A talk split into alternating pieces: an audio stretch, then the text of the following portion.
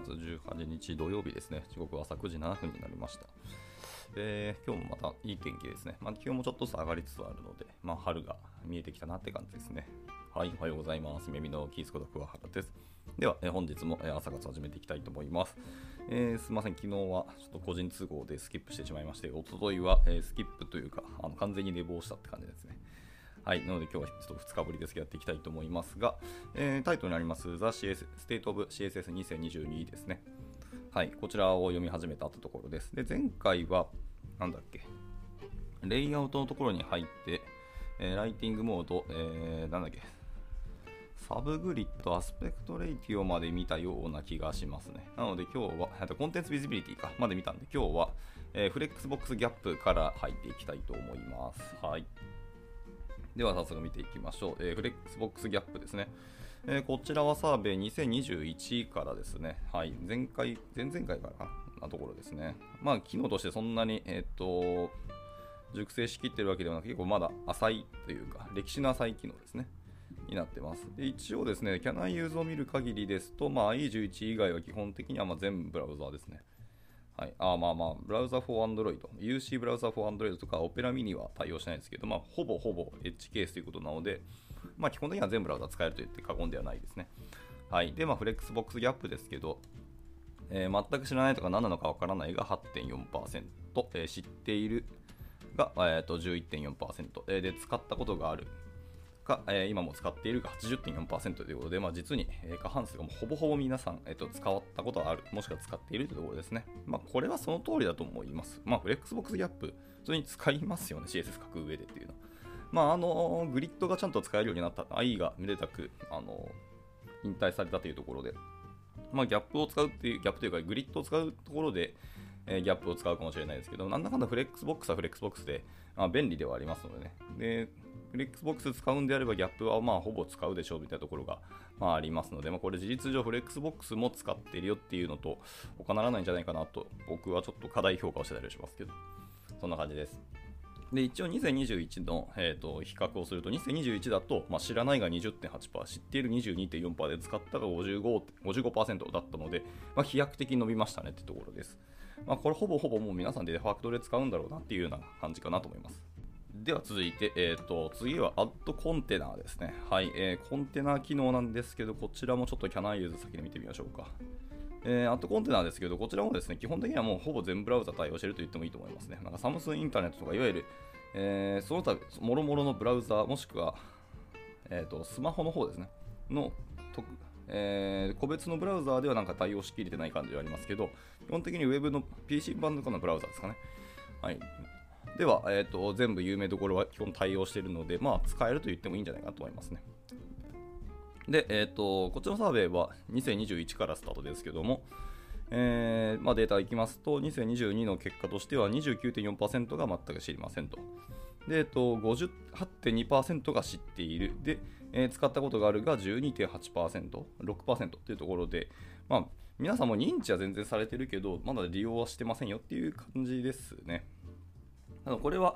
えー、前回の2021年の結果が、えっと、全く知らない40.5%から29.4まで減ったので、えー、だいぶ皆さんは認知はしているということだそうですね。で、使ったことがあるも、えー、と5.4%から12.6%まで伸びているので、まあ、ちょっとずつ使い始めたってところですね。はい、まあ、いが、あの、レタク、引退されたっていうところもやっぱ大きいんじゃないかなと思いますね。で、まあ、コメントもまあ50件とかありますけど、まあ、ちょっとコメント見てみますか。はい、コメントですけども、ハットコンテナ、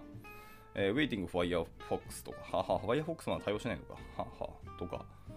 やったり、えー、Again is it supported on IEQ。IEQ は対応しないでしょうね、もう。はい。っていうとこですね。で、Waiting for Support。なんか、結局いろんなところのブラウザサポートを待っているっていうふうに書いてますけど、でもさっき Can I use 見た感じ、基本、えー、モダンブラウザーであれば対応していると思うので使えるんじゃないかなと思いますね。まあ、とにかく IE を使わなければあの全然問題ないと思いますけどね。Uh, not using it since Firefox didn't develop a stable version of it. あ、そうなんですね。Firefox 意外と使えないというふうに言ってるのか、アットコンテナ。えー、Can I use では使えると言ってるけど、これあれか、全部ですね。アットコンテナ機能の全てを使えるというわけではないのかな、もしかしたら。でも緑色なので全部対応してるとは思いますけどね。なので Firefox も実は最新バージョンだといけるんじゃないかなと思ったりしました。はい、なのでこれ今年もまだ伸びていくんじゃないかなと思いますね。アットコンテナ起動でした。で続いて、えっ、ー、と、続いては Object View Box ですね。はい、ごめんなさい。これは僕も全く知りませんでしたね。はい、で、これサーベイも2022、えー、今回からスタートですので、えー、本当にまだまだ若いっていうか出たばっかりの機能なんじゃないかなと思います。えー、っと、数値としても、えー、全く知らないが85.2%、えー、知っているが12.1%、えー、使ったことがあるが、えーまあ、残り誤差んした、ちょっと見えないですね。見切れちゃってますけど、えー、12点なので、97.3なので、えー、2.7%の人が、え、使ったことがあるみたいなことですね。ほぼほぼ皆さん知らないっていう機能なので、これは今後ですね、えーと、どういう風になっていくかっていう感じはします。が、まあ、今年も少しずつ皆さんが使い始めるんじゃないかなと思いますね。ちょっとまだキャナイユーズのグラフも出てこなかったんで、ちょっと自分で勝手に見てみますかね。キャナイユーズ、えっ、ー、と、Object View Box っていう機能ですね。うーん、いや、ほんまに知らんかったな。 Object View Box は、えー、Chrome 最新、Edge 最新ならば対応しています。Chromium は対応してそう。だから Opera も対応している。えっ、ー、と、Safari、Firefox は全滅と。なので、まあ、まだまだ使えるブラウザが絞られているというところで、導入事例は少ないのかもしれないですね。まあでもちょっとずつ伸びるとは思いますけど、というものでした。はい、で続いて同じような機能として、えー、 Viewport Percentage Length Units っていう機能ですね。これも知りませんでした。はい、これもまあでも、機能として、えー、サーベイは2022からスタートですので、あれですけど、まだ全く知らないがでも58.8%なので、でも半分近くの人は実は知ってはいるということですね。で、えー、と知っているが使ったことないという人が29.6%、まあ、実に3割ぐらい。で、残り11.8%の方は使ったこともありますよと。まあ、本当に新しい機能をバンバンに使ってる方も結構いらっしゃるというのはすごいですね。キャナイユーズ見てみますか。あ、これか。ビューポートユニットってあれですね。VWVH とか VBVMAX か。ああはいはいはい。それですね。まあ知ってる人全然いると思うんですけど、多分、新しい、えっ、ー、と、単位ですよね。が、それがえーと、皆さん知ってるか、もしくは使ったことあるかっていうやつだと思いますけど、まあ、単純に VWVH っていうのは多分皆さん全然使ってると思いますね。はい。なんですけど、確か新しいやつ、新しいタイプって何だっけ？えーと、忘れましたけど、でも、今んとこ、キャナユーズに出てきている、えー、そのレングスユニットですね。ビューポートパーセンテージのレングスユニットっていうのは、基本全ブラウザ対応していると言っていいと思いますね。まあ、IE は全然対応してないんでもちろんそうですけど、まあ、IE 対応、そもそも皆さんのそのウェブサイトとかアプリケーションで IE を使わないんであれば全然問題ないと思うので、そういう意味でいくと、実は全然、えーと、知らないっていう風にみんな言ってるけど、多分こういう名前で知らないだけで、それぞれのプロパティとか単位は知ってんじゃないかなと思ったりするんですけどね。はい。で、一応コメントがバーっと21件来ますけど、えー、is it support on IE7 というけど、まあ、IE7 は対応しないと思います。えー、waiting for browser support っていうので、なんかブラウザサポートしてると思いますね。なんかでも、サファリが、えっ、ー、と、言っている、なんか新しいビューポート単位が確かあったと思って、それは他のブラウザもまだ対応しないと思う気がしますけど、僕はちゃんと追ってないですね。もしかしたらもう対応始まってるかもしれないです。はいはい。えー、とか、えー、Waiting of Full Browser Support っていうので、まあ、結局全ブラウザーで対応を待っていると言ってますね。はい。VM と VH とか。はあ、いやでも使えるんじゃないかなと思いますけどね。はい、でもまあこれ NiceQOL って言ったりする方もいらっしゃるので、はい、まあまあこれ素晴らしいよってのは言ってますね。ただもサーベイ的に2022からスタートっていうので、これちょっとどういうことだろうな。まあ今まで機能としては昔からあったんですけど、こうやってわざわざサーベイの一つのカテゴリーとしてやってなかったっていうだけかもしれないですね。はい、では続いて、えーと、次はメディアクエリーレンジコンテキストってやつですね。えー、こちらはまだ、えーと、 Can I use から見ていきますが、えー、 Media Queries えー、 Range Context。で、えー、調べると、えー、 Can I use 的にはないよって言われてました。ってことは、だからそういう名前がついてなかっただけかもしれないですね。えー、 Media Query の、えーと、 Range Syntax っていうのはありますけど、えー、 Range Context っていうのは、 Can I use ではまだ、えー、カテゴライズがなさそうですね。はい、そんな感じですね。だからかもしれない。はい。で、一応、えー、全く知らないっていう人、データ的には全く知らないが42.8%、えー、知っているも42.8%、使ったことあるが14.6%ってことでした。えっ、ー、と、メディアクエリのレンジコンテキストだから、だか知ってる気がしますね。皆さんがこういう名前をついてないだけで、あの機能自体を皆さんはご存知かもしれないですね、これは。はい、というところですけど、まあ、サーベイ自体も2022っていう今回からスタートなので、まあ、単純に調査自体は今からだっていうところなんですけど、実態としては皆さんは実は使ったことあるようなものな気がしています。はい、というところで、えー、ま、コメントも25件あるので、ちょっとコメントを見てみますか。えーと、まあ、大体 皆さん同じこと言ってますね。waiting for more support。はい。ブラウザのサポートをちょっと待ってますとか、using it since 2019。はは。で、thanks to post CSS。ははは。なるほどね。っていうので、まあ、2019年から使ってる方もいらっしゃいますし、えー、ビアポスト CSS メディアミンマックスっていう、えーと、別のライブラリがあって、まあ、それに依存しているっていう人もいますし、はい、大変ですね。でも、えー、I have never seen this until now と、はそんなもん知らんかったと。When will this be supported on IE10、えー、IE5? IE5 はサポートしないと思いますし、そもそも IE5 を使ってる案件とか、えー、サイトってまだ生きてるんですか、これ。すごい話してますね。まあ、もう世界ではそういうレガシーな、えーと、環境下で動いてるサイトってまだまだあるんですね、これ。へー。なるほどです。まだでもコメント wouldn't use っていうので、なんか今後も使うことはあんまないかもね、みたいな方もいらっしゃって、も結構、まちまちなんですね。っていうところでした。はい。では、えっと、まずは、えレイアウトの機能については今ので以上になりますが、まあ、全然知らなかった機能も出てきましたし、まあ、こういう新しく名前をついてカテゴライズを分けているっていうものもあったりするので、これ今後もどうなっていくのか結構楽しみですね。個人的にはその Object View Box とか、えっ、と、その辺の機能がまあどうなっていくのかっていうのが気になってますね。はい。ではでは続いていきましょう。続いては、えー、 Shape Graphics ですね。はい。まあ、要素の形状とか、その表示そのものを制御する、えー、CSS の機能についての調査になります。はい。これ今日も全然、えっと、CSS フレームワークまではいかなそうな感じがしますね。えー、で、いきましょう。1つ目は Blend Mode です。はい。えー、 Blend Mode もまた、えっと、 Can I use を見ていきましょうか。えー、 Can I use を見ますと、 Blend Mode っていうカテゴライズはなさそうですね。かなんか、まあでもブレンディングオブなんたらかんたらみたいなの一応あったりはしますけど、はい、いやもしくは CSS のバックグラウンドブレンドモードっていうのもあったりしますが、キャンバスもありますね。ただ、ブレンドモードそのものについてのカテゴライズはなさそうなので、これはなんか、このサーベイでの新しいカテゴライズな気がしますけど、でも、え調査自体は2019から始まっているので、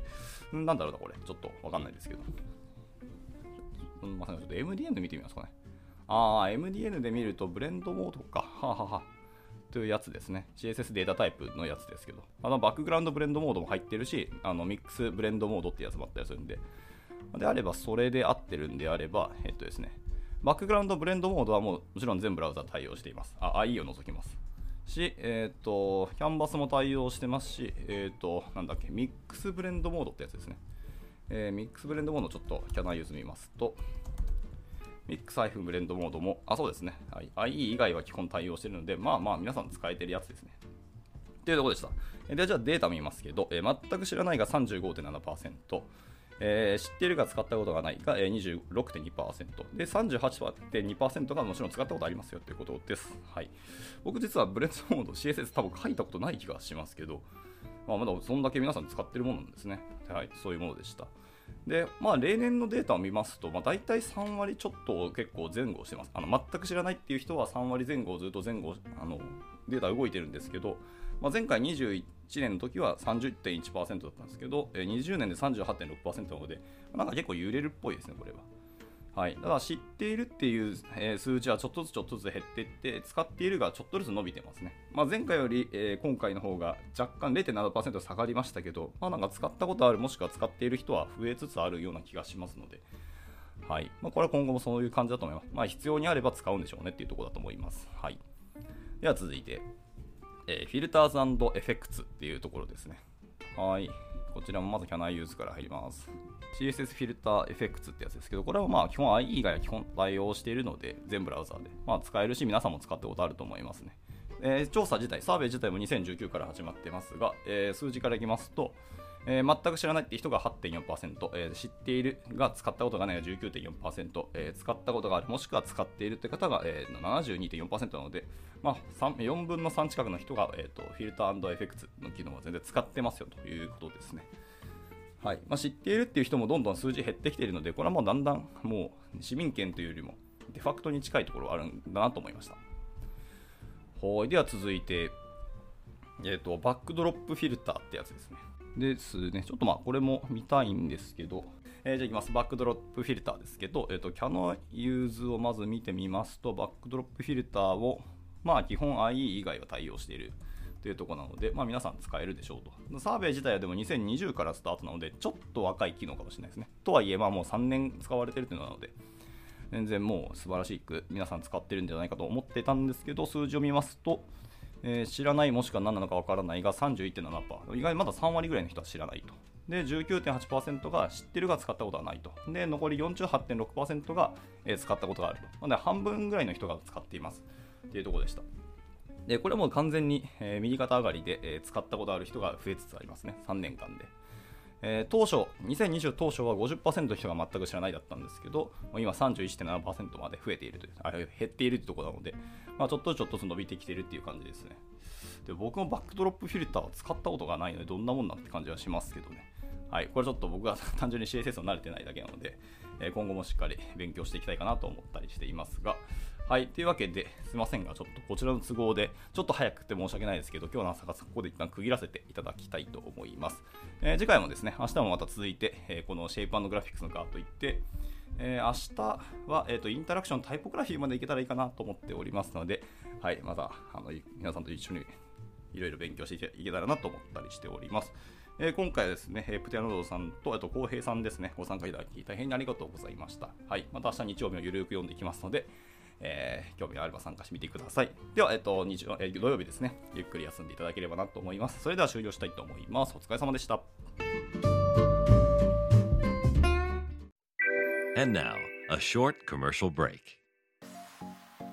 現在、エンジニアの採用にお困りではありませんか？